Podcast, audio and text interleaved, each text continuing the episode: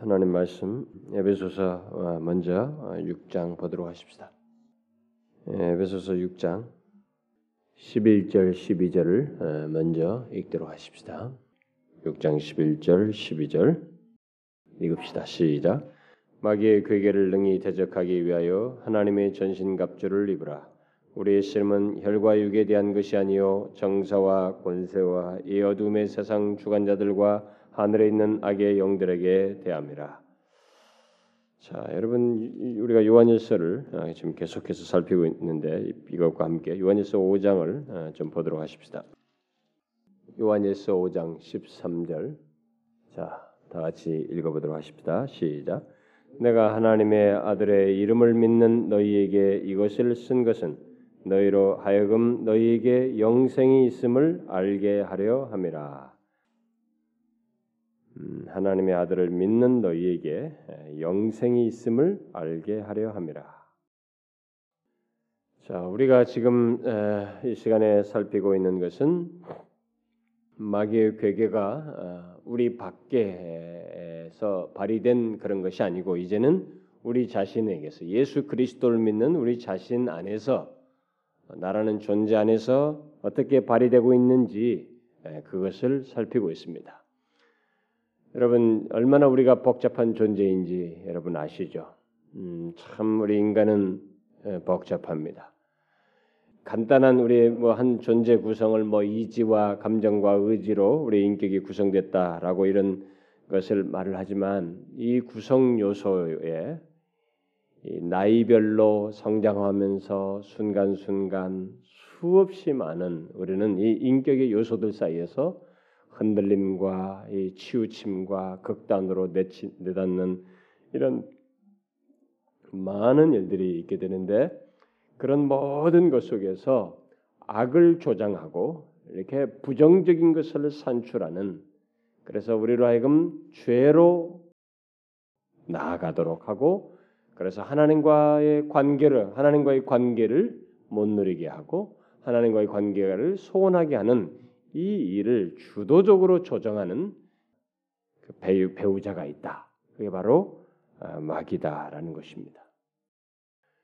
그래서 많은 사람들이 예수 믿기 전에는 그런 것들이 그냥 인간의 심리적인 문제이고 정신적인 것이고 스트레스를 받아서 그러다. 이 정도만 환경적인 연유 이런저런 이유 그다음에 네가 뭐 이래서 그래 성장 과정이 이래서 고작 그런 것만 부차적으로 우리의 가시적으로 볼 수 있는 것들만 열거하면서 그런 것들이 연유가 돼서 네가 이런 것이고 저런 것이다 이렇게 말을 하지만 그러나 한 존재가 하나님 앞에서 판단을 받게 되고 나중에 심판의 사유가 되는 그 죄와 악을 창출해내는 그것을 범하게 되는 그 모든 배후의 미혹자는 마귀예요.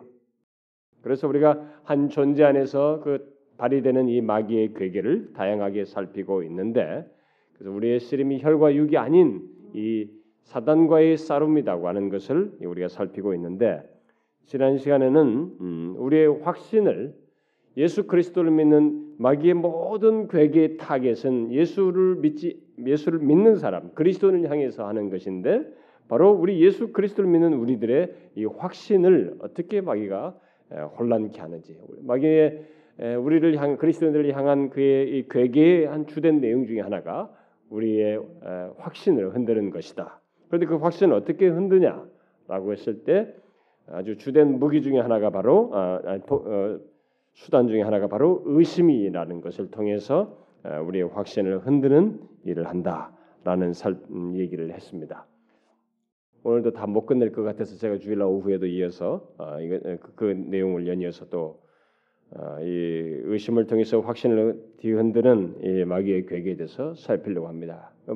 의심을 통해서 우리 확신을 흔드는 그 양태조차도 의심이라는 단어를 어, 의심이라는 하나의 그런 모양새로 우리가 설명하지만 그것의 의심의 양태도 굉장히 다양하기 때문에 그것을 이어서 살피려고 해요. 자 이렇게 의심을 통해서 우리의 확신을 흔드는 이 마귀는 그런 일을 하는 과정 속에서 어, 우리를 항상 이 극단에서 극단으로 치우치도록 하는 일을 조장한다라는 것을 했습니다. 항상 마귀의 주된 이, 이 우리를 흔드는 이 방법 중에 하나가 이 방법을 써보고 이 방법이 안 되면 또 극단을 해서 항상 어떤 일을 하든 간에 우리에게 괴계를 발휘할 때 옳은 것이다라고 하는 하나님의 진리를 꼭 바르게가 아니라 이렇게 한쪽 극단으로 그 이것이 극단이 안 먹히면 이 중간으로 다시 오는 게 아니라 또 다른 극단이라는 두 가지 방법을 써서 어, 넘어뜨리려는 이런 방법을 쓰는 것이 마귀의 주된 방법이다. 실제로 교회 역사를 놓고 보면 또 우리가 신앙생활하면서 예수 믿는 사람들이 어떤 때 미끄러지고 넘어질 때의 경험을 보면 우리가 똑같이 하나님 얘기하고 믿음 얘기하고 열심 얘기하고 확신 얘기하고 뭐 다 성경에서 말하는 내용을 하는데 바르게 균형을 가지고 얘기하는 게 아니라 이쪽으로 치우쳐서 확신 얘기하고 열심 얘기하고 구원 얘기하고 뭐뭔 얘기한단 말이에요. 그리고 또 아니면 이쪽 반대로 치우쳐 이쪽 극단에서 또 이걸 말하는 그런 경험을 하게 됩니다. 그게 다 뭐냐? 우리로 하여금 하나님 안에서 이 믿음의 영역 안에서 주님과의 관계 속에서 풍성하게 누릴 수 있는 것을 축소시키고 제한하고 또 빼앗는 사단의 괴계에 의해서 있게 되는 양극단의 치우침이다. 라는 것입니다. 그래서 제가 우리가 이런 부분을 항상 생각해야 돼요. 내가 자꾸 뭔가 하나님 앞에서 믿음 생활할 때 이쪽 극단을 가든가 또 다른 극단으로 치우치는 이런 일이 우리의 모든 국면 속에서 모든 신앙의 어떤 상황과 내용 속에서 그런 것이 있게 된다는 것을 잘 보셔야 됩니다. 하나님은 우리에게 있어서 하나님과의 관계 속에서 이런 극단적인 치우침을 하시는 분이 아니에요. 그분은 균형의 하나님이시고 조화의 하나님이세요. 질서의 하나님이십니다. 그렇기 때문에 이 양극단을 조장해서 뭔가 자신 우리로 하여금 치우치게 하는 데는 다 배우가 있는 것이에요. 하나님과의 관계 영적인 영역에서 영적인 이 신앙의 영역 속에서 치우친다. 극단으로 치우친다는 것은 다 마귀의 괴계에 따른 것이다라는 것입니다. 바로 이 의심이라는 것을 통해서 마귀는 바로 그런 일을 한다는 것이에요. 그래서 마귀가 우리의 확신을 이렇게 흔들고 어, 의심을 품게 하기 위해서 사용하는 이제 어, 지난번에 방법들을 또 지난 시간에 얘기했는데 또 다른 이제 오늘 방법을 얘기하는데 의심이라는 것이 어떻게 의심을 어떤 식으로 또 활용하느냐 방법을 어떤 방법을 쓰느냐라는 것에 대해서 계속해서 살피려고 하는데 오늘 우리가 살피려고 하는 것은 하나님께서 우리를 취급하시는 거 하나님께서 자기 백성들 그리스도인들 예수 그리스도는 우리를 대하시는 것, 우리를 어떻게 대하시는가에 대해서 잘못된 생각과 이해를 잘못된 이해, 그러니까 오해를 갖도록 조장한다는 것입니다. 그런 것을 조장함으로써 의심, 그러니까 결국 그런 것들에 대한 의심을 품게 함으로써 우리로 하여금 확신을 갖지 못하도록 흔드는 그런 일을 마귀가 한다는 것이에요. 참 이 부분은 뭐 지난 시간에도 제가 예, 마귀가 우리를 하여금 확신을 흔들기 위해서 사용하는 의심의 또 어, 구체적인 다른 방법을 설명했지만은 또 다른 이 방법은 실제로 굉장히 많은 사람들이 또 넘어가는 부분이에요. 응? 하나님께서 나를 어떻게 예수 그리스도를 믿는 나를 어떻게 대하시는가에 대한 우리들의 오해, 그다음에 이상스러운 생각들, 잘못된 생각들, 뭐 이런 것들로 인해서 확신이 흔들리고 또 하나님에 대한 태도가 달라지고 이런 것을 하는데 그 일을 누가 주도적으로 조정하느냐? 바로 마귀가 배후에서 역사한다는 것입니다. 여러분도 알다시피 하나님께서 우리를 대하실 때, 우리를 취급하실 때 종종 징계를 하시는 경우가 있어요. 징계를 하시고 어, 우리가 소위 징벌하신다라고 할 만한 어떤 그런 음, 경험을 우리로 하여금 하게 합니다. 아, 일종의 어떤 징계를 받는 그런 경험들이 우리에게 있어요. 그때 우리들은 이제 종종 하나님의 사랑과 은혜가 아, 우리로부터 이렇게 소원해지는 것 같은 것, 우리로부터 멀어져 가는 것 같은 느낌을 갖게 됩니다. 그런 성경의 기록들이 많이 있죠. 그런 사례들을. 그래서 성경에 보면 절규하죠. 어찌하여 나를 버리시나이까? 라는 이 다윗도 그런 경험을 하지만은 그런 것에 대한 이 대표적인 예가 장황하게 기록된 대표적인 사람이 바로 욥이라는 사람이죠. 여러분도 알다시피 욥은 상당히 하나님 앞에서 경건한 사람이고 하나님께 대해 신실하고 의로운 사람이었죠. 그런데 그가 하나님의 허락 아래서 이 사단의 미혹의 대상이 되는 거 아니겠어요? 사단이 시험하는 대상이 됩니다. 그래서 사단의 유혹을 받게 되죠. 근데 그 과정 속에서 사단의 시험을 받는 과정 속에서 하나님이 허락하셨기 때문에 그 허락 아래서 그가 전에 누렸던 모든 것들을 일종의 많은 축복들을 잃어버리게 되죠. 상실하게 됩니다. 그때 욥은 자기가 전에 보았던 그런 하나님을 볼 수 없는 것 같은 경험을 그런 고통 속에서 모든 상실 속에서 하게 됩니다. 그래서 하나님을 많이 찾죠. 음, 하나님을 많이 찾습니다. 이전 같은 하나님을 볼 수 없다라는 것이 그의 절규의 내용입니다. 그래서 오히려 고통스러운 일만 자신에게 계속 일어나고 있으니 그리고 조금 더 개선되지 않으니 점점 더 그 부분에 대한 퀘션이 증폭되게 되죠. 아, 우리가 바로 그런 내막을 이 욥기를 통해서 상세하게 보게 되는데 우리는 욥기를 통해서 하나님께서 우리를 어떻게 취급하시는지 이게 하나의 어떤 단서 이렇게 좋은 계시를 거기서 보게 돼요. 자, 욥은 많은 고통으로 말미암아서 마귀의 괴계에 잠시 굴복하게 되죠. 음, 잠시 굴복하게 됩니다. 욥을 방문한 친구들이 욥을 위로하기 위해서 왔다고 하지만은 실상은 욥으로 하여금 마귀의 괴계에 굴복하도록 충동질을 하게 되죠. 그래서 욥의 친구들은 자신들도 모르게 사단의 도구가 되어서 욥을 자꾸 이렇게 부추깁니다. 마귀의 괴계에 넘어지도록 자꾸 부추겨요. 그러니까 우리는 이런 일이 있다는 것을 생각해야 됩니다. 우리 딸은 뭐 위로한답시고 막 하는데 때때로 우리가 마귀의 도구가 돼가지고 도구가 되어서 그 사람을 자꾸 충동질해 할 수도 있어요. 응? 그참 잘해야 되는 것입니다. 그래서 우리의 이 누군가를 권면한다고 할 때 우리 동기를 잘 살펴야 돼요. 우리의 동기가 자꾸 뭔가 의로운 얘기를 하고 내 자기를 자랑하고 자기 자신을 자랑하고 자꾸 뭔가 이 사람으로 하여금 하나님의 사랑과 은혜를 의심케 하는 그런 발언과 행동을 하는 것은 우리가 요배 친구들처럼 마귀의 괴계에 사용되는 통로 도구로 전락할 수도 있어요.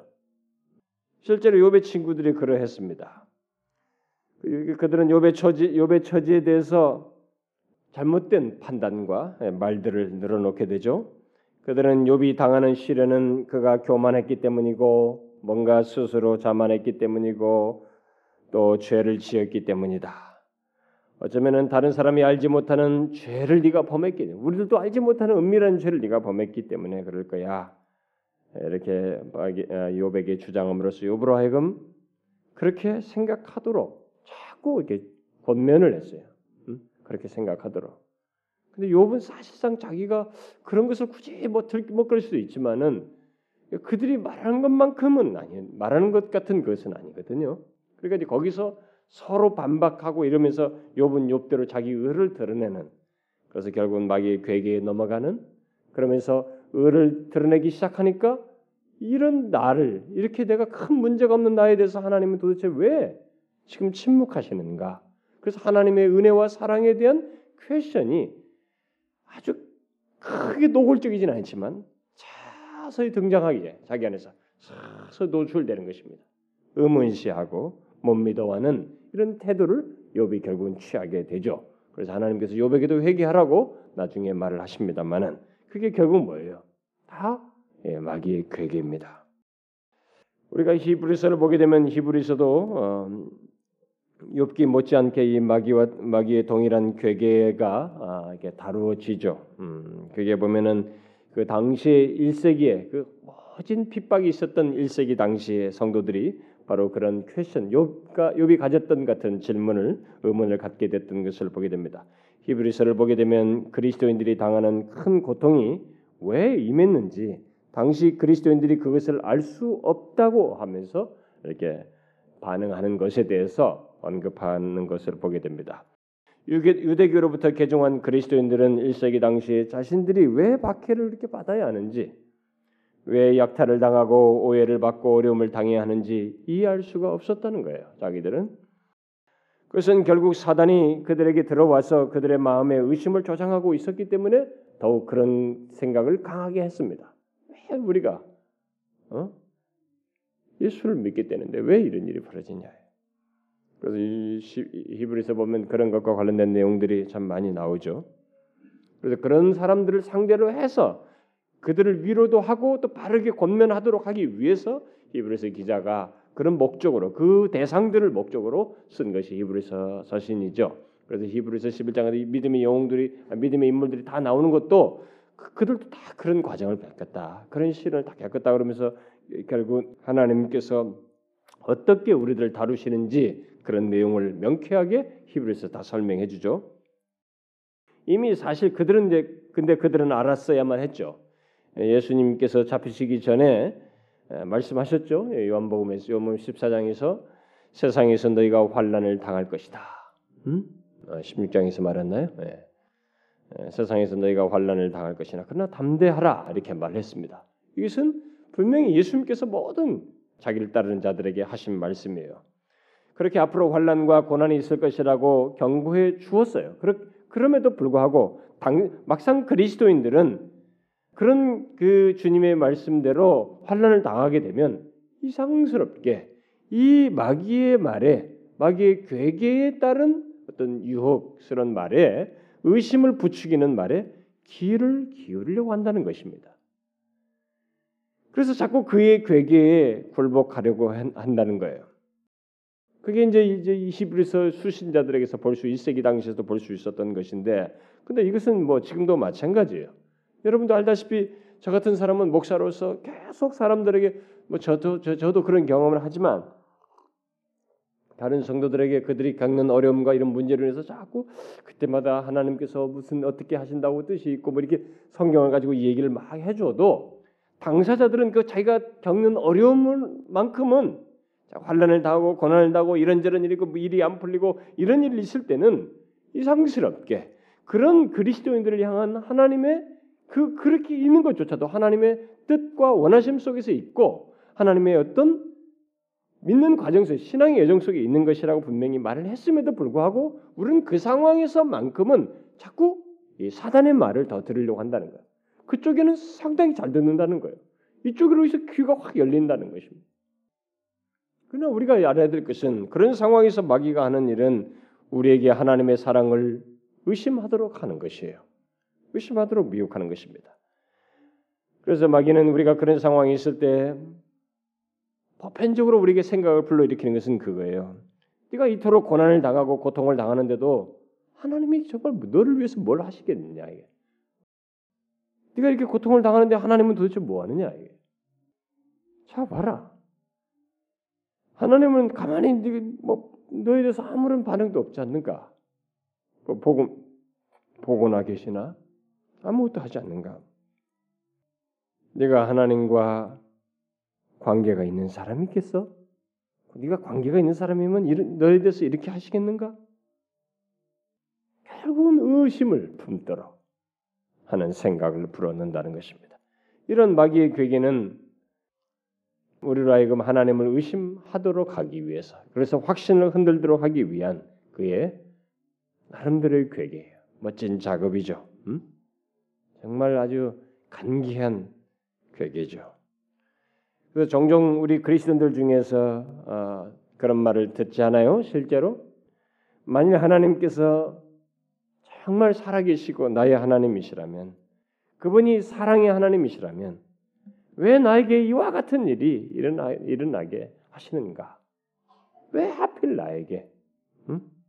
라고 하는 이런 말들을 실제로 합니다. 이런 말을 하는 사람들은 사실상 마귀의 괴계에 의해서 의심의 유혹을 받고 있는 것입니다. 이미 받고 있는 것이죠. 보통 이 의심의 유혹은 또 확신을 흔드는 유혹은 우리 자신에게 일어나는 일과 또 이 세상과 하나님을 믿지 않는 자들에게 일어나는 일을 비교할 때 더욱 강하게 엄습하게 됩니다. 나 자신에게서 일어나는 일과 아니면 내 주변에 예수 믿지 않는 다른 사람, 뭐 어떤 다른 사람, 또 뭐 어떤 사람은 심지어 예수를 좀 어정쩡하게 엉망으로 믿는 그 사람들도 비교를 하게 돼요. 뭐 그 사람 아니라도 내 밖에 예수 믿지 않는 사람들, 이 세상의 다른 것과 비교할 때, 세상과 비교할 때 이런 의심은 더 강하게 밀려와요. 그런 대표적인 사례들이 성경에도 기록되어 있죠. 여러분이 알다시피 시편 73편 같은 경우 시편 73편 기자도 그런 걸 대표적으로 기록하고 있잖아요. 왜 자기는 의롭게 살았는데 의롭게 살고 자기는 그렇게 헛되이 자기를 어, 어, 하지 않고 자신을 우리 깨끗게 하고 그렇게 애를 쓰고 그러는데 오히려 보니까 하나님을 믿지 않는 악인들은 말이죠. 어? 살쪄서 저희 눈이 솟아나올 정도로 말해요. 이게 퉁퉁 살찌고 저희 소득은 마음의 소원보다 더 하다는 거예요. 어떻게 저시들의 소득은 말해 나는 내가 원하는 소득, 어? 마음의 소원보다 오히려 못하는 것 같은데 저들은 어? 자기 원하는 것 소원보다도 더 소득이 많고 부유한 것 같고 막 그렇다는 거죠. 예, 그런 비교를 통해서 도대체 하나님께서 자기 백성을 위하신다는 게 뭔가? 어? 의인에 대해서 하나님께서 복을 주신다는 게 도대체 뭐야? 하나님께서 자기 백성을 사랑하신다는 게 도대체 뭔가? 어떤 종류의 사랑이 어? 그런 고통을 그의 자녀들에게는 주고 오히려 저들에게는 더 잘 되게 한단 말이야. 도대체 그게 무슨 사랑이냐 이게 그런 사랑이. 어? 그게 하나님 사랑이라면 난 그런 사랑 받고 싶지 않다. 어, 이런 반문과 의심을 지나쳐서 강한 반발을까지 불러일으키는 사람들이 있죠. 그건 다 마귀의 괴계예요. 마귀는 그런 식으로 그리스도인들을 동료시키고 그래서 의심하게 합니다. 그래서 그리스도인들은 하나님의 사랑과 하나님의 자비와 긍휼을 이런 충동에 의해서 이런 의문을 계기로 해서 결국은 하기 시작하죠. 의심하기 시작해요. 그, 이게 작은 게 아닙니다. 그래서 아주 만약에 거기 계속 따라가게 되면 정말 비참하게까지 떨어지게 되죠. 어쨌든 이런 것들을 통해서 마귀는 우리 그리스도인들에게 결국 한 가지 결론에 빠지게 하죠. 뭐 어떤 거겠어요? 확신을 상실케 하는 것입니다. 확신이 갖지 못하도록 하는 것입니다. 너는 분명히 그리스도인이 아니다. 네가 하나님을 사랑의 하나님이라고 하지만은 네가 당하는 고통을 봐라. 그것은 하나님께서 너를 사랑하고 있지 않다는 증거가 아닌가? 너는 하나님이 사랑하는 그런 대상이 아니야. 그러므로 너는 결국 그리스도인이 아니다. 하나님이 사랑하는 그런 대상이 아니. 만약 네가 그리스도인이라면 그렇게 고통받을 수 있겠어? 그가 사랑한다고 하면서 그렇게 놔둘 수 있겠냐고 생각해 봐라 말이지. 어느 부모가 그의 자녀를 그런 식으로 하나님이 너를 취급하듯이 그를 취급하겠느냐 말이야. 그래서 네가 하나님의 자녀가 아니라는 증거다. 네, 여러분 제가 지금 이렇게 설명을 이렇게 하니까 그렇죠.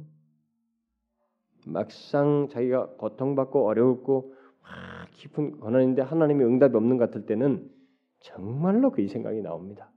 이 마귀가 반드시 끼어들어요.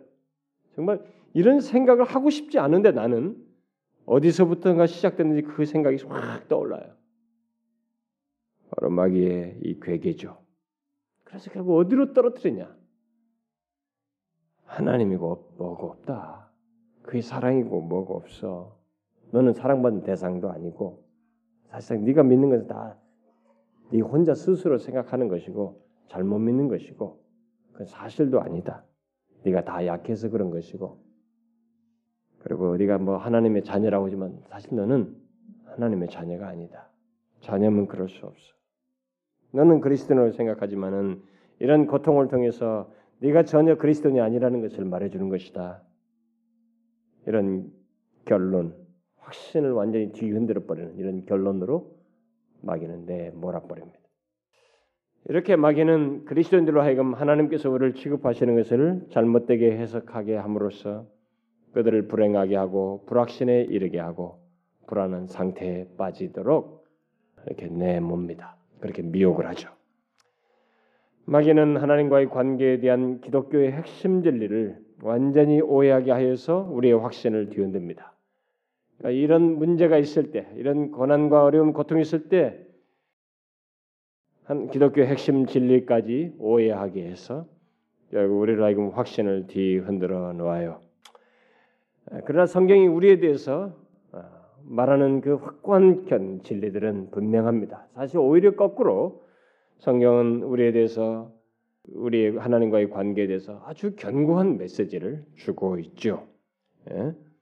고난을 말하면서 성경을 보게 되면 이런 고난 우리가 이런 어려움을 겪는 것 그런 것을 그런 것을 동시에 말하면서 반드시 거기에 덧붙이는 것이 우리에 대한 확고한 하나님의 마음, 하나님의 생각, 하나님의 결론, 어, 확신을 갖게 하는 말들이 항상 병행적으로 나오는 것이 있어요. 그런 내용들이 여러 군데서 막 같이 병행돼서 나옵니다.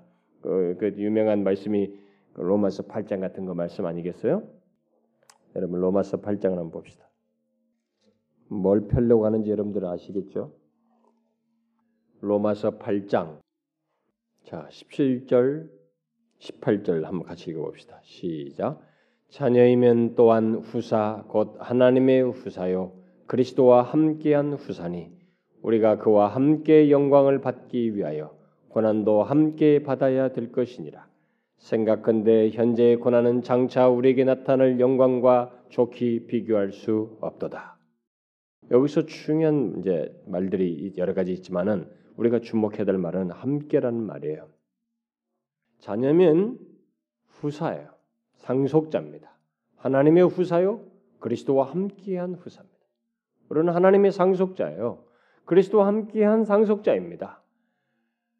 그런데 그 함께한 상속자인 우리는 그와 함께 영광을 받기 위해서 고난도 함께 받아야 것입니다. 그리스도인은 하나님의 자녀로서 분명히 흔들릴 수 없는 지위를 가지고 있어요. 후사라고 했으니 이 바로 하나님의 후사이고 그리스도와 함께한 후사이니 그 영광스러우신 그리스도와 함께하는 후사이니 누가 이것을 흔들 수 있으며 어디 이게 끊어질 날이 있겠어요? 끊어지지 않나요? 견고합니다. 아주 안전하고 확실해요. 그러나 그 영광은 그런 영광과 함께 우리는 고난도 함께 받는다는 것입니다. 결국 영광과 고난은 어떤 관계를 가지고 있어요. 이 후사의 지위에서 가지고 있는 것입니다. 예수 그리스도께서도 그러셨던 것처럼 우리에게도 그게 있다는 것입니다. 그래서 현재 고난은 영광을 받기 위해서 피할 수 없는 것이지만 우리가 장차 아, 우리에게 나타날 영광과 비교해 보자면 그건 아무것도 아니다. 이렇게 말하면서 쭉 뒤로 이 확신을 주는 내용들이 이 로마서 뒷부분에 가득 차 있죠. 아, 이렇게 성경은 예, 우리의 삶에 대해서 우리의 이 고난 받고 고통 당하고 어려움 당하는 이런 문제에 대해서 예수 믿는 사람을 갖게 되는 문제에 대해서 얘기를 할 때 항상 이런 확신 확신을 주는 내용을 같이 얘기하고 있어요. 근데 이런 것에 대해서 우리가 의외로 어려움 상황이 있고 그 마음에 미혹이 밀려올 수 있는 그런 상황이 있을 때 이런 성령의 소리, 우리에게 그런 상황을 위해서 주신 이런 말씀의 소리는 하나님 성령께서 하시는 이 말씀에 대해서 결국 하나님 자신의 말씀에 대해서는 오히려 이 듣는 것이 뻔하다. 정답만 얘기하네. 이렇게 이것을 팍 잘라버리려고 그래요 사람들이. 이런 거 듣기 싫어요. 그리고 그러면서 누군가 자기를 위로해 준답시고 그래. 이제 마귀가 주로 하는 얘기는 은근히 그냥 귀담아 듣고 싶은 거예요. 그래 맞아. 뭐 하나님 나도 그랬어. 뭐 하나님이 정말 살아계신다는데 뭐 도대체 이럴 때 뭐 하시냐 말이야. 나도 그 하나님에 대해서 정말 그 불만이야. 뭐 이럴 때는 싹 나를 공감해 주는 것처럼 마치 반응하려고 하는 이상한 현상이 생겨요. 그게 여러분 다른 거 아니에요. 100% 악한 영에 의한 것입니다. 우리의 쓰림이 혈과 육이 아닌 것을 우리가 깜빡 잊고 하는 것이에요. 악한 영에 대항해야 되는데 그 악한 영에 솔깃하고 있는 것이에요. 성경은 하나님은 분명히 말하는 것입니다. 우리가 함께 고난도 받아야 된다. 너는 하나님과 하나님의 후사요 그리스도와 함께한 후사이다. 그런데 고난도 함께 받는 것이다. 이것을 우리가 놓치지 말아야 됩니다. 또 유명한 말씀이 여러분 히브리서에서 히브리서 기자가 그 고난 가운데 있던 그들에게 얘기하면서 결론적으로 내리는 말이 그 히브리 11장 모든 그 사람들을 말한 뒤에 히브리 12장에서 말하잖아요. 한번 보세요. 히브리 12장은 그 뭐 이런 것에 대해서 어, 잘뭐 인용하면서 어, 잘 말을 하고 있죠. 그 여러분 12장 먼저 음 6절을 한번 봅시다. 6절. 12장 6절 한번 읽어봐요. 시작. 주께서 그 사랑하시는 자를 징계하시고 그의 받으시는 아들마다 채찍질 하시느니라 하셨어. 자, 주께서 그 사랑하시는 자를 징계하신다는 거예요. 음? 이것은 이 히브리서 수신자들이 왜 예수 믿는 데 왜 고난이 있느냐 이게. 왜 그렇게 질문에 대해서 앞에서부터 쭉 많은 것을 다 예수 그리스도의 탁월하심을 다 얘기하고 히브리 11장에서 믿음의 인물들도 다 그랬다고 말하면서 결국 예수 그리스도를 모델로 삼고 이 얘기를 하는 거예요. 결론적으로 그의 사랑하시는 자들은 징계리가 있다. 음? 징계리가 있다는 것입니다. 그러니까 이런 말씀은 결국 뭐예요? 우리가 겪는 어려움과 문제에 대한 이 마귀의 괴계가 정말 마귀의 괴계에 대해서 우리는 더 이상 넘어가서는 안 된다는 아주 결정적인 답을 주는 말씀들이죠. 음? 우리는 이 같은 진리를 그런 위기에서 마귀가 괴계가 발휘되는 상황에서 잘 적용해야 됩니다. 그래서 물리쳐야 되는 것이죠. 우리가 뒤에 가서 나중에 살피겠습니다만 마귀 우리가 우리가 마귀를 대적하기 위해서 있게 되는 전신갑주에는 말씀의 검이라는 것이 있어요. 이 말씀의 검 이렇게 우리를 의심을 품게 할 때, 내가 어려움을 겪을 때 하나님의 사랑과 은혜에 대해서 의심을 품게 하는 마귀가 올 때, 이때 우리는 이런 말씀을 검으로 사용해서 괴계를 물리쳐야만 하는 것입니다. 어? 받아들이면 안 되는 것이에요. 그렇게 하게 되면 우리가 대항하게 되면 마귀의 괴계는 진척되지 않아요. 의심이 의심에서 불확신으로 이렇게 내 진척되지 않습니다. 오히려 마귀의 마귀가 거기서 물러나게 되죠. 그러나 만일 그렇게 하지 않고 그냥 같이 의심을 따라가게 되면 우리는 마귀의 괴계에 굴복하게 되고 그리스도인으로서의 그 영광스러운 위치, 자신이 그리스도와 함께한 후사라고 하는 사실을 망각함으로써 후사로서 누릴 것을 못 누리게 돼요. 그 순간만큼은 비참하게 되는 것입니다. 기쁨과 즐거움, 그리스도인으로서의 그 영광스러운 지위에 대한 기쁨과 즐거움을 못 누리게 되는 일이 있게 된다는 거죠. 그래서 어쨌든 이런 말씀들을 우리가 적용치 못하고 마귀의 괴계에 빠지게 되면 우리는 우리가 성장하고 자라도록 관심을 가지신 하나님을 이렇게 오해하게 되죠. 결국은 하나님은 우리가 이런 경험을 하게 될 때 하나님은 사실 뜻이 있는데 그 하나님의 그러신 하나님 자신과 그분의 뜻도 오해하게 되고 결국 자신의 지위도 이제 어, 못 누리게 되고 다각적으로 우리에게 이 파괴적인 결과들이 옵니다. 여러분과 저는 이 생각 속에서 우리 인격의 이 구성 요소 상에서 막 벌어지는 일이기 때문에 그냥 아, 지나갈 수 있지만 그래 그것으로 인해서 파생되는 결과를 놓고 보면 내가 예수를 믿으면서도 주님께서 나를 위해서 십자가에 피 흘려서 구원하셨다는 영광스러운 사실이 있음에도 불구하고 이것을 이것이 나에게 아무런 유익이 되지 않는 그것이 큰 것인데 뭐 일확천금을 얻는 것보다 더 큰 것인데도 그것이 나에게 기쁨이 되지 않고 하나도 위로가 되지 않는 그런 결과를 초래할 수 있단 말이에요. 여기서도 네, 특별히 주님께서 지금 우리가 히브리서 12장 6절에서도 보다시피 뭐래 주께서 그 사랑하신 자를 징계하시고 그야 받으시는 아들마다 채찍하신 그러면 이런 고난과 어떤 어려움을 겪을 때 하나님은 지금 아버지로서 그 일을 하고 있는데 응? 우리를 오히려 자라나도록 하기 위해서 잘 성장시키기 위해서 그런 일을 하는데 그런 하나님을 우리 아버지로 보지 못하고 오히려 의심하게 되는 일이 된다는 것입니다. 여러분 그 히브리서에서 말하다시피 훈련과 이런 징계, 징계와 채찍은 어, 채찍을 사실 좋아하는 자녀는 없죠. 여기 징계를 어떤 데는 훈련으로도 번역했는데 뭐 어떻게 해도 상관없어요. 뭐 의미상으로는 비슷한 똑같습니다. 어쨌든 우리들은 뭐 징계든 훈련이든 뭐 채찍이 이런 걸 좋아하는 아이는 아무도 없습니다. 여러분 자식들에게 매들어 보세요. 뭐다 기겁하죠. 음? 어린아이는 언제나 예, 자기 때를 쓰고 막 자기 고집을 부리고 어, 그러면서 자기 하고 싶은 대로 하고 어, 하려고 합니다.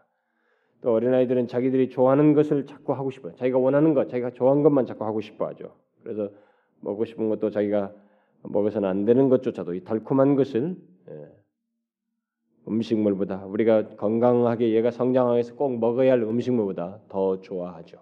그렇죠? 아이들은 단 것을 더 좋아합니다.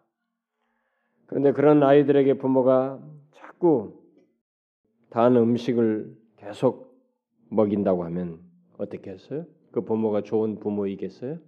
그 부모는 아주 안 좋은 부모예요. 잔인한 부모죠. 영적인 면에서도 이것은 마찬가지입니다. 어떤 아버지든지 아버지로서의 자격을 갖추었다면 그의 자녀가 성장하고 발전하기를 원할 것이고 아무리 성장해야 돼요. 여러분 성장해야 되는데 성장 못한 부모가 나중에 얼마나 초급합니까? 어, 얘가 지금 15살인데 이제 초등학교 2, 3학년쯤 안 자란다고 생각해 보라고. 얼마나 초급해요. 어? 부모로서 우리가 그러니까 하나님은 그렇습니다. 하나님은 어떤 면에서 우리 자녀들이 성장하기를 원하셔요. 성장하는 것을 보기를 원하십니다. 그래서 하나님께서 우리에게 주신 이 말씀, 이 성경은 우리의 성장을 위해서 마련해 주신 음식물이에요. 양식입니다. 여기서 우리 여기에 지금 이 하나님의 말씀에 우리의 성장을 위해서 어, 필요로 한 모든 것, 우리가 성장하기 위해서 어떻게 해야 하는지에 대한 모든 답이 여기 다 있어요. 음식이 여기 다 있습니다. 정말 우리 성장을 위한 완전한 음식물이에요. 그런데 만일 우리가 이 하나님의 말씀을 읽지 않고 이 말씀을 사용하지 않는다면, 이 적용치 않는다면, 듣기를 좋아하지 않는다면, 하나님께서는 사랑으로 다른 방법을 우리에게 사용해서 결국 이것을 먹어야 성장하기 때문에 다른 방법을 사용해서 우리를 어떻게든지 성장을 위한 수단을 사용하실 거예요. 우리 어린 아이들이 막 먹어야 할 음식을 안 먹고 이상해 자기 본성을 쫓아서 막 그것만 하려고 할 때 그것을 어떻게든 우리가 차단을 시키고 방법을 쓰듯이 하나님도 그러셔야 할 겁니다. 하나님은 예수 그리스도를 믿는 우리를 성장시키기로 작정하셨습니다. 그냥 구원하고 딱 멈추도록 한 목, 그, 그게 목적이 아니에요. 누구든지 구원하시면 의롭다함을 얻었으면 하나님의 목적은 성장하게 하는 것이에요. 성장하도록 할 계획을 가지고 있습니다. 그건 하나님이 작정하신 것이에요. 그래서 누구나 예수 믿는 사람은 성장을 해야 되는 것입니다. 짤막한 순간에 살다가 할지라도 그 과정 속에서 하나님은 성장을 이루십니다. 그게 하나님의 뜻이에요. 따라서 만일 우리가 하나님께서 정하신 방법대로 훈련을 받고 성장하는 일에 복종을 하지 않는다면 하나님께서는 그 작정하신 방법에 따라서 우리에게 성장을 위한 어떤 행동을 하십니다. 하나님은 우리들이 언제나 어린아이로 머물기를 원치 않으세요. 또 자기 또한 우리를 어린아이 어린아이로 마냥 취급하기를 원치 않습니다. 우리는 어떤 면에서 비유적인 표현으로 하나님과 우리 사이 관계를 아버지와 자녀 관계로 말하다 보니까 우리를 어, 하나님의 그 관계 속에서 자녀로서의 관계를 묘사하기도 하지만은 그러나 그 자녀로서의 그 모습이 마냥 젖 먹는 어린아이 같은 상태로 말씀하지는 않아요. 하나님은 우리가 성장하는 자녀 그걸 원하십니다. 그게 하나님의 작정이에요. 그래서 하나님은 우리를 마냥 그 젖 먹는 아내같이 대우, 대우하기를 원치 않습니다. 우리가 믿음 성장하면서 좀 더 성장한 자녀로서 우리를 대하고 싶어 하시고 그런 교통을 갖기를 원하셔요. 그래서 하나님께서는 우리가 점점 더 성장하면서 좀 더 담대해지고 남자답게 되기를 원하십니다. 그래서 바울도 남자답게 강건할 것을 말하죠. 서신에서. 그런데 하나님께서는 그렇게 하기 위해서, 그 성장하도록 하기 위해서 하나님이 취하시는 방법을 있는데 예, 방법이 있는데 그 중에 하나가 뭐 나머지는 또 다음 시간에 하겠습니다만은 그 중에 하나가 하나님께서 잠시 동안 우리로부터 이렇게 물러나신 것처럼 음, 행동을 취하시는 것입니다. 네, 그런 것이 우리는 고난이다, 뭐 징계다, 뭐 훈련이다, 뭐 어떤 식으로 묘사할 가능해도 다 가능해요. 하나님 편에서는 그런 행동을 취하십니다. 왜냐하면 사람들은 사람들은 모든 일이 쉽게 이루어지게 되면 인간의 그 본성을 드러내거든요. 만사가 쉽고 뜻하는 대로 다 되는 것 같고 모든 것이 쉽게 이루어지면 우리는 더 이상의 노력을 하지 않으려고 그래요. 추구하던 강력하게 추구하던 것을 조금 더 소극적으로 가든지 어떤 식으로든 수동적인 태도로 적극적인 장세에서 수동적인 태도로 이런 식으로 바뀌는 것이 우리예요. 참 이 부분에 대해서 장사가 없는 것 같습니다. 여러분 이 다윗이라는 사람이 얼마나 이 대단한 사람이에요. 믿음의 사람이에요. 예? 그 얼마나 광야 16년의 연단을 거쳐서 정말 그 굉장히 신앙이 성숙한 사람 아니에요? 그런 사람이라 할지라도 그 왕궁에서 잠시 좀 해이해진 상태, 딴들 전쟁 나가고 자신은 잠깐 한간 상태에서 이렇게 위에서 보다가 바세바의 목욕하는 걸 봤을 때 그때 당시는 그는 마음도 많이 해이해진 상태에 있었는데 넘어갔죠. 인간의 본성이 그래요. 여러분 참 장사가 없습니다. 그래서 여러분 고난은 적절하게 있어야 돼요. 우리의 믿음을 위해서라도 나 자신의 신앙의 성장을 위해서라도 그건 정말 있어야 돼요.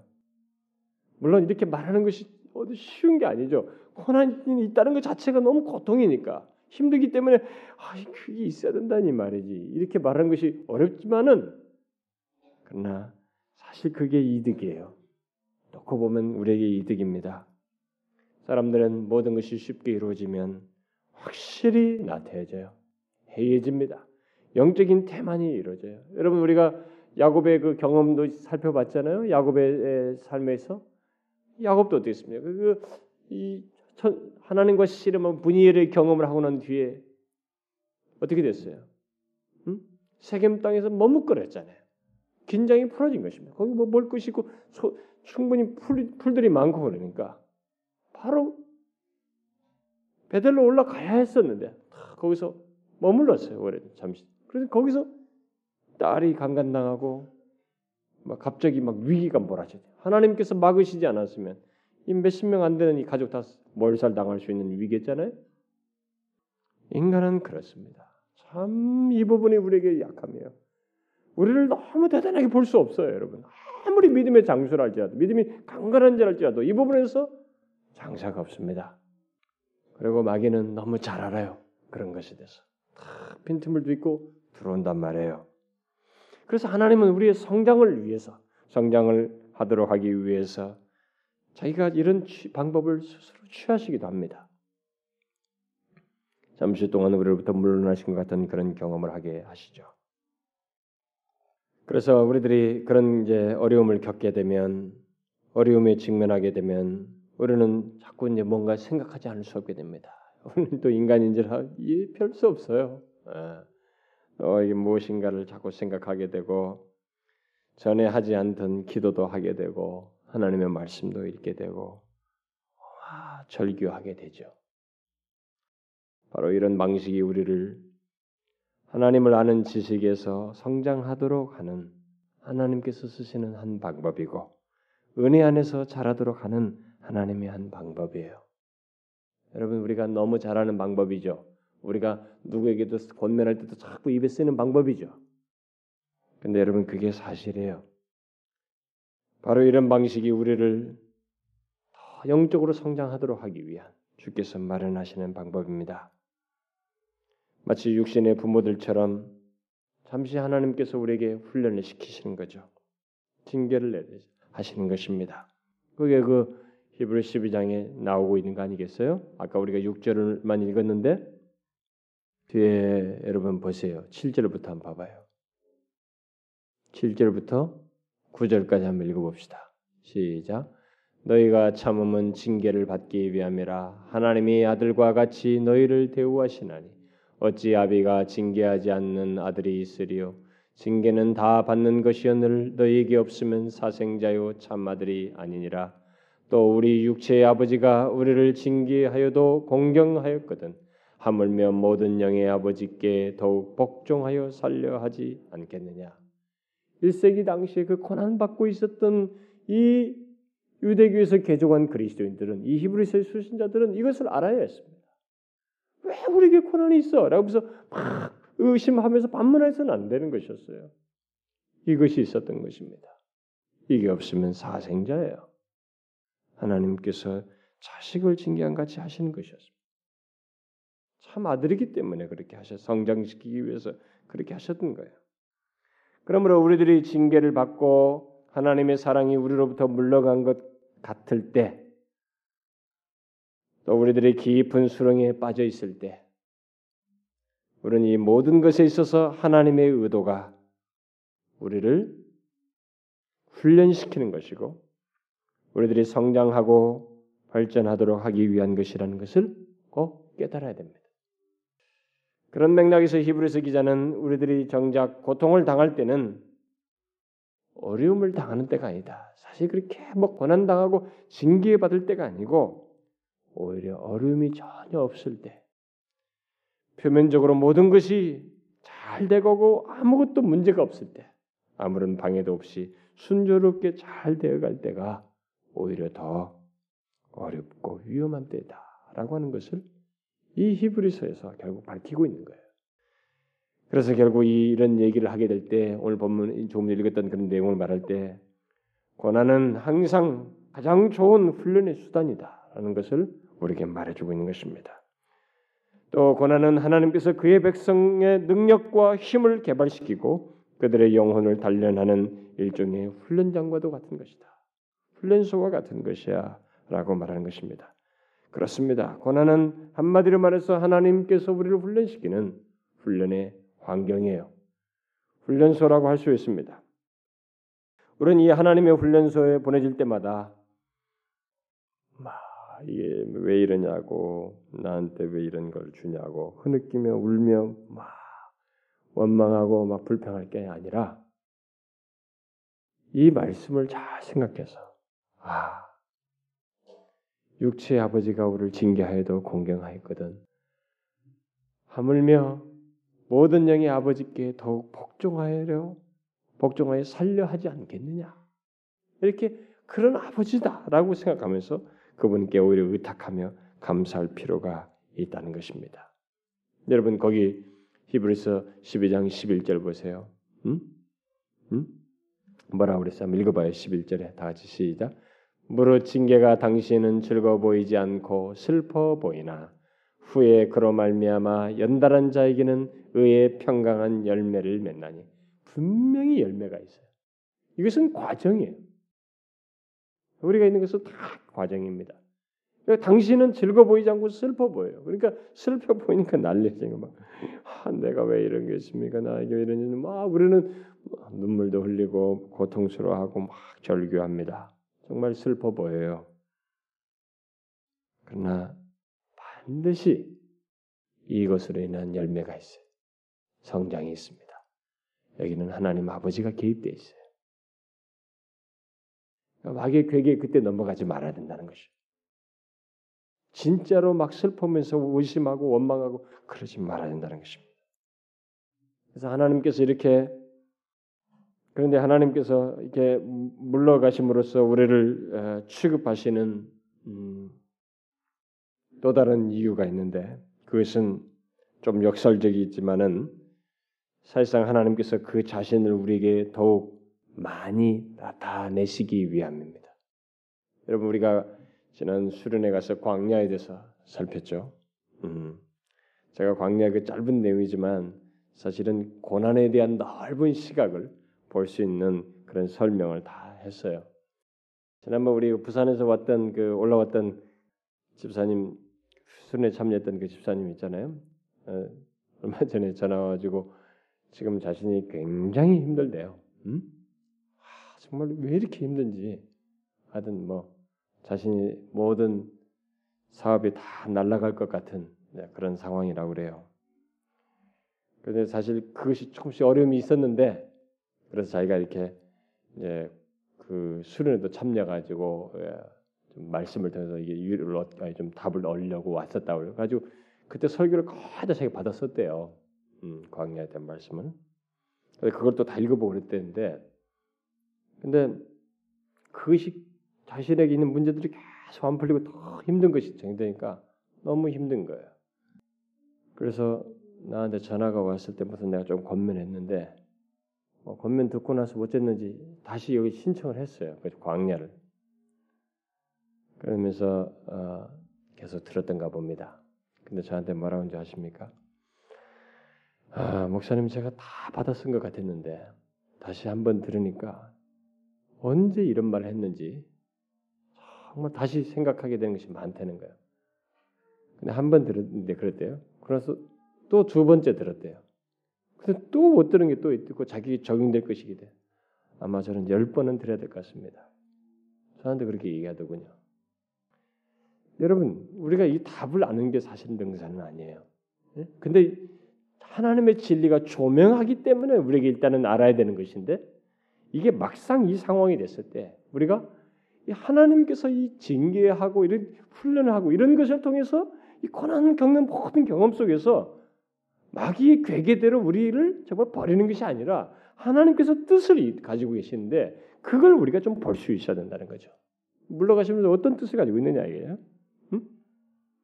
사실상 우리가 믿겨지지 않겠지만은 오히려 하나님 자신을 우리에게 더욱 나타내시기 위해서 그런 일을 하신다는 것이 맞습니다. 하나님은 자기 자신을 우리들에게 더 많이 나타내시기 위해서 우리로부터 물러나시는 같은 경험을 하셔요. 보통 그리스도인들은 처음에 하나님에 대해서 거의 뭐 아는 것이 참 빈약하죠. 예수 믿고 나서 뭐 하나님 아는 것이 다 뭐겠어요? 뭐 예수 그리스도 안에 있는 하나님의 사랑, 뭐 하나님의 사랑이 너무 크다. 뭐 죄에서 용서하시는 은혜가 그 하나님의 은혜와 용서, 뭐 사랑, 자비, 긍휼, 뭐 그를 통해서 얻게 된 죄사함, 뭐 이런 것이 뭐 대부분이죠. 그러나 그것은 하나님에 대한 지식의 아주 작은 시작이에요. 이제 스파크예요, 정말 시작에 불과한 것입니다. 그리스도 안에 있는 신자들은 하나님의 사랑과 긍휼 그리고 그의 백성에 대한 하나님의 관심과 그 하나님의 마음의 깊이를 아직 알지 못하고 있는 것이 조금 알고 있는 알고 있는 것이죠. 초신자는 그렇습니다. 근데 그러던 자들이 하나님 안에 있는 그 무한한 가치와 풍성함과 수많은 내용들을 알 수 있는 방법이 뭐냐? 그것은 고난이에요, 여러분. 믿겨지지 않겠지만 그리스도인은 고난을 겪을 때 정말 하나님에 대해서 더 알게 됩니다. 하나님이 이러신다는 것을 결론적으로 더 알게 돼요. 모든 성도들은 거의 다 그런 경험을 하게 됩니다. 그래서 우리가 과거를 돌아보면 예수 믿는 지 한 좀 오랜 뭐 10년, 20년이 지나온 사람들의 과거를 다 돌아보면 우리는 그런 그 증거들을 쉽게 보게 됩니다. 정말 하나님께서 그때 그 역경 속에서 그 시련을 통해서 결국 나를 하나님을 더 알게 하냐. 하나님은 정말 그러신 분이었어. 그러시 아니었으면 내가 이렇게까지 이럴 수가 없지. 하고 그렇습니다. 근데 이게 끝이 없어요. 계속 가는 거예요. 더 가는 것입니다. 우리는 하나님의 인내하심과 오래 참으심과 우리를 불쌍히 여기시는 마음에 대해서 얼마나 인자하신지에 대해서 조금 알다가 크게 알지 못하다가 고난을 당하고 절망의 상황을 겪음으로써 하나님에 대해서 점점 더 또 깊이 알아가게 되죠. 다시 말해서 고난은 우리로 하여금 하나님에 대한 신앙의 안목을 갖게 하고 더욱 하나님을 알아가게 할 뿐만 아니라 하나님 자신의 영광스러운 성품을 아는 곳으로 우리가 예, 인도받게 된다는 것입니다. 하나님 자신의 그 성품의 깊은 것들이 다양함들이죠. 풍성한 것들을 더 아는 대로 인도된다는 것입니다. 그런데 고난은 거기서 한 걸음 더 나아가죠. 뭐요? 곧 우리에게 앞으로 올 영광을 맞이할 수 있도록 준비시키기도 합니다. 우리를 준비시키는 요소가 있어요. 고난은 바로 그것을 준비시키는 하나님의 방법 중에 하나입니다. 에, 여러분 이것이 우리는 이런 것에 대한 인식이 없어요. 고난을 겪으면 빨리 벗어나는 것. 뭐 이거 끝나면 뭐가 축복이 있지 않겠는가? 고난 이후에 뭐 뭐가 있대는데, 막 이쪽에만 다 관심을 갖고 있지만, 그러나 여러분 긴 안목으로 보셔야 됩니다. 하나님 자신을 아는 것에서 일차적 가치를 둬야 되고, 그리고 그 이후에 있게 될 더 크고 놀라운 것이 있는데, 그것을 위한 준비라고 하는 것을 생각해야 됩니다. 여러분들이 그런 것을 한 예를 보기 위해서 여러분 사도행전을 한번 보세요. 사도행전 14장 14장 22절 22절 한번 읽어봐요. 시작. 제자들의 마음을 굳게 하여 이 믿음에 거하라 권하고 또 우리가 하나님 나라에 들어가려면 많은 환란을 겪어야 할 것이라 하고 그죠? 우리가 하나님 나라에 들어가려면 많은 환란을 겪어야 하리라. 왜 하나님 나라에 들어가는데 환란을 겪어야 합니까? 이게 무슨 뭐 표딱지예요? 이게 무슨 뭐 이게 전적입니까? 뭐 별표예요? 깜빵 별표예요? 깜빵에 들어가서 뭐몇번 들어가는 이 별표입니까? 왜 하나님 나라에 들어가는데 많은 환란을 겪어야 한다는 거예요? 왜 이런 것이 필요로 합니까? 그냥 예수님의 뒤를 따라가는 거예요? 그냥 모범 그 안 따라가면 안 되는 게 모범 모범적으로 그냥 그 앞분이 그분이 가셨으니까 우리도 그냥 다 따라가야 되는 그냥 코스입니까? 단순한 코스예요? 그것은 영광스러운 하나님 나라를 들어가기 위한 어떤 준비적인 요소가 있어요.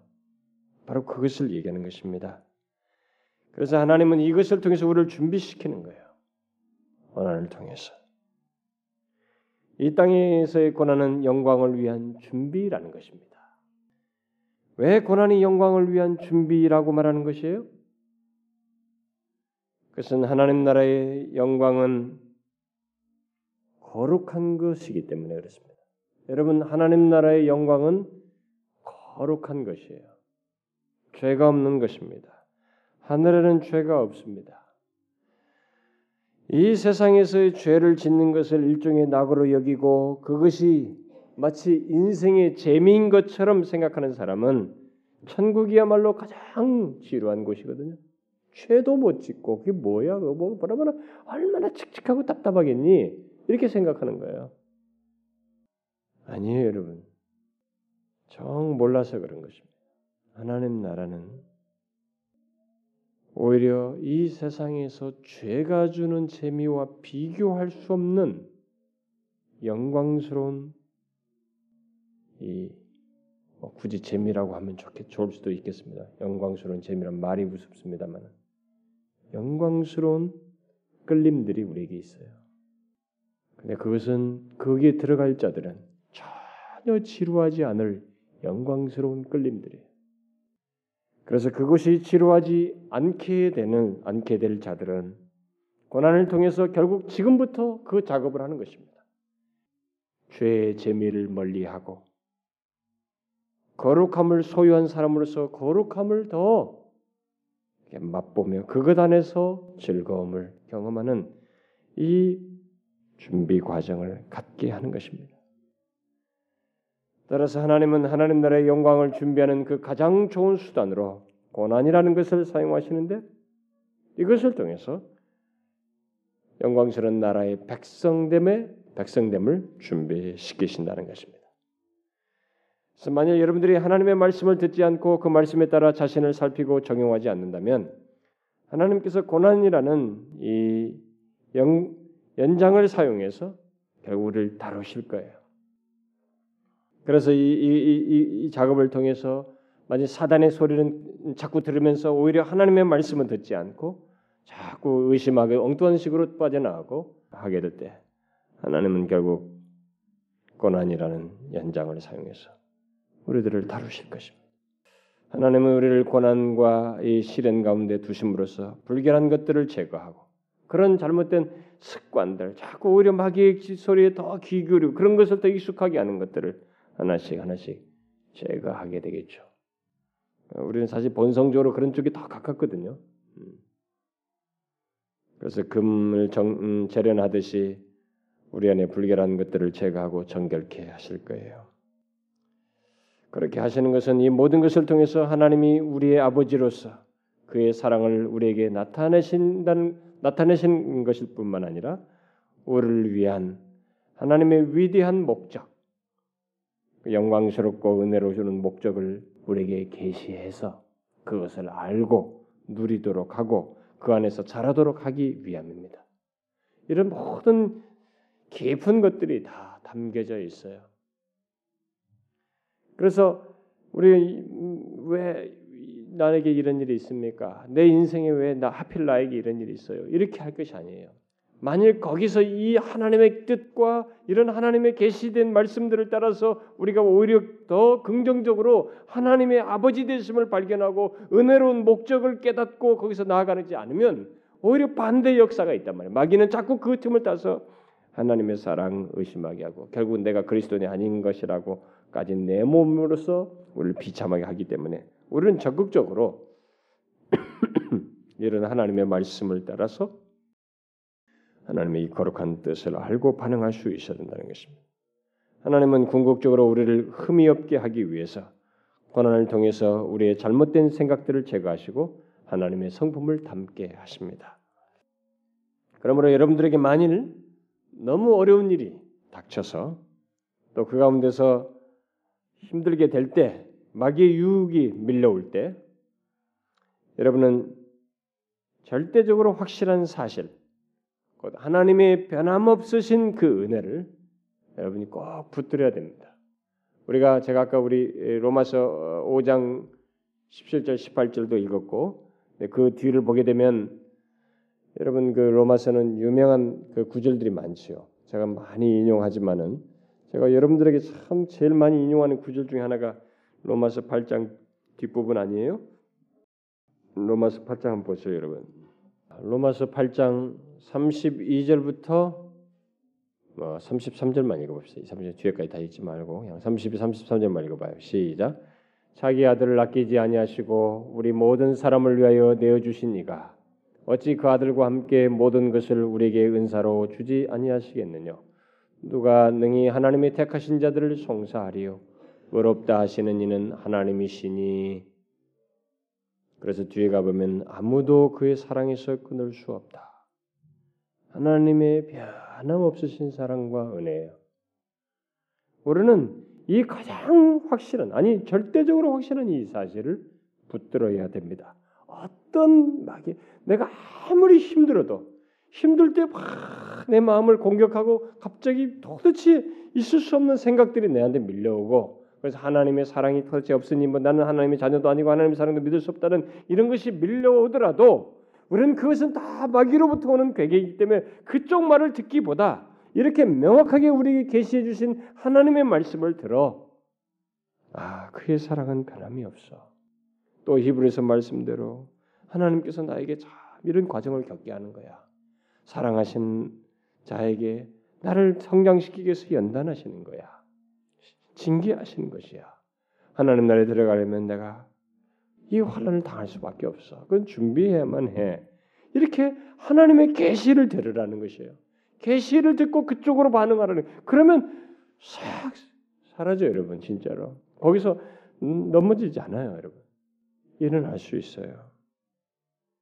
요때 그런 어려움을 겪을 때 많은 사람들이 마귀의 괴계에 넘어갈 때 일차적으로 생겨나는 현상 중에 하나가 뭐냐면 그 마귀의 생각이 집 딱 들어올 때 그것이 잘 이렇게 어, 여기서 성공할 수 있는 토양이 뭐냐면 자기 연민이에요.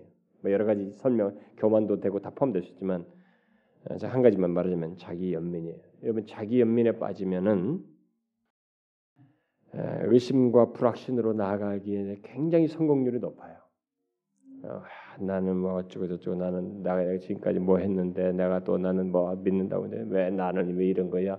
왜 나한테 이런 일이 있어? 또 자기 연민에 자꾸 빠지게 되면 정말 의심은 더 견고하게 거기에 딱 자리매김합니다. 그러게 불확신하게 나갈 수 있어요. 자기 연민이 심한 사람들이 많거든요. 우리가 앞에서 이미 감정적으로 치우치는 것에도 살펴봤지만은 자기 연민이 특별히 심한 사람들이 있어요. 물론 이건 모든 사람이 다 있, 을 수 있는데 그게 여러분 마귀의 괴기가 잘 먹힐 수 있는 토양이에요. 그런 거 확 던져버려야 돼요, 여러분. 자기를 바라볼 것이 아니에요. 나에게 의해 나에 의해서 내가 확신이 결정되는 게 아니에요. 여기 보세요. 뭐라 그래요? 아들을 낳기지 않냐고 내어 주시며 우리를 구속하시고 의롭다 하신 그분의 붙드심 때문에 우리가 가치가 있는 것이에요. 어? 그리고 다른 것을 붙들면 안 된단 말이에요. 자꾸 자기 연민에 빠지면 안 돼요. 괜찮아요. 우리가 징계가 있어도 그건 참아들이기 때문에 있는 거야. 정말로 참아들이기 때문에 있는 것입니다. 그걸 우리가 믿으셔야 돼요. 그래서 우리들이 마귀의 괴계에 귀를 기울여서 왜 내게는 이런 어려움이 일어나는 거야? 나는 정말 진실한 그리스도인이 되려고 노력하고 있는데 왜 이런 일이 내게 일어나는 거야? 하나님을 믿지 않는 저 사람들은 왜 아무 문제도 없고 오히려 더 잘 되는 거야 왜? 어? 이럴 바에는 아예 나도 예수 안 믿고 저들처럼 살아버리고 싶단 말이지. 그러면 오히려 더 문제가 없지 않겠는가? 뭐 이런 식의 의심과 불확신이 분명히 마귀가 불지르면서 나타난단 말이에요. 확 가차 버리셔야 됩니다. 이게 다 가짜 소리예요. 다 나를 거짓 넘어뜨리려고 하는 것입니다. 파괴하려고 하는 그의 괴계예요. 나를 확신을 하나님의 백성이라고 하는 참아들이라고 하는 이 확신을 뒤흔들기 위한 그의 괴계예요. 우리는 그것을 분별해서 대항해라는 것이에요. 우리의 쓰림이 혈과 육이 아니라는 것을 알아야 됩니다. 이 껍데기가 아니에요. 이 세상이 아니에요. 내 눈에 보는 현실이 아니라는 거예요. 그런 것을 끼고 나에게 지금 환경을 끼고 나에게 다가오는 이 마귀의 괴계 악한 영이 있다는 것을 알고 그것에 대항해서 아니야. 하나님은 오히려 그러지 않았다. 그리스도와 함께한 후사라고 말했단 말이지. 어떤 것도 끊을 수 없다고 말했어. 이 관계는 끊을 수 없는 거야. 성령의 소리를 들으세요. 이게 성령의 소리예요. 이게 하나님의 소리입니다. 이 소리를 들으셔야지 마귀의 괴계 소리를 듣지 마세요. 여러분들이 지난날의 경험을 보시면 의외로 마귀의 괴계 소리를 들은 경험이 많을 거예요. 그것만큼 우리가 어리석습니다. 그걸 자신을 위하는 소리인 줄 알아요. 그쪽을 더 좋아해요. 그러다 뭔가 하나님 말씀하면 왜 정답만 말하냐고 그런단 말이에요. 우리들이 싫어해요, 은근히. 그게 아니에요, 여러분. 마귀의 괴계를 분별하셔서 대항하셔야 됩니다. 말씀의 검. 우리가 오늘 여러분들이 들은 것이 바로 말씀의 검이에요. 이, 이 지식, 이 말씀으로 물리쳐야 합니다. 넘어져서는 안 되죠. 여러분 아시죠? 징계는 다 받는 것이었는 그것이 없으면 사생자예요. 그러나 그것이 있는 자는 참 아들인 것입니다. 이걸 꼭 믿으셔요. 그래서 여러분들에게 어려움이 있으면 아, 내가 참 아들이어서 그런구나. 이렇게 생각하시면 되는 겁니다. 기도합시다. 하나님 아버지, 하나님의 변함없으신 우리에 대한 사랑과 은혜를 내가 겪는 환경과 어려움 때문에 잠시라도 의심하는 일이 없기를 간절히 소원합니다. 하나님은 우리에게 그렇게 변함없으신 분이십니다. 그 은혜, 그 사랑 감사드립니다. 오히려 더 감사하기를 원합니다. 오 주님이여, 참 우리들이 겪는 이 어려움과 문제 때마다 마귀가 우리에게 다가와서 특별히 점점 더 우리가 견디기 힘들어질 때 우리에게 다가와서 우리가 믿는 하나님이 우리에 대해서 전혀 관계가 없는 하나님으로 생각하도록 의심을 야기시키고 그래서 결국 우리가 더 이상 하나님의 사랑을 받는 자가 아니라는 의심을 갖도록 해서 하나님에 대한 생각을 우리가 잘못된 생각을 갖게 하고 소원하게 하고 불확신 속에 머물도록 조장하지만 주님은 우리에 대해서 분명히 말씀하셨습니다. 징계는 다 받는 것이지만 그것이 없으면 사생자이고 참 아들만이 그 징계를 받는다는 것. 우리가 이런저런 고난을 겪어야만이 하나님 나라에 들어간다는 것. 우리가 그리스도와 함께한 후사로서 고난도 받아야 된다고 말씀하신 것. 그러나 주님은 우리에 대해서 환란이나 기근이나 칼이나 그 어떤 것으로도 하나님의 사랑에서 끊을 수 없다고 우리에게 분명히 말씀하셨습니다. 그 주님은 우리에 대해서 그러신 분이십니다. 주님 우리가 마귀의 소리에 더 이상 귀담아 듣지 않게 하시고 오히려 이 하나님의 이 확고한 영원히 변치 않을 주님의 사실 이 말씀에 귀담아 듣는 저희들 되게 하옵소서. 아무리 힘들고 어려워도 아무리 우리가 앞이 막막하고 고통스러운 상황에 처해도 그 음성 듣고 이 확고한 사실 붙들며 나아가는 저희들 되게 하옵소서. 예수 그리스도의 이름으로 기도하옵나이다.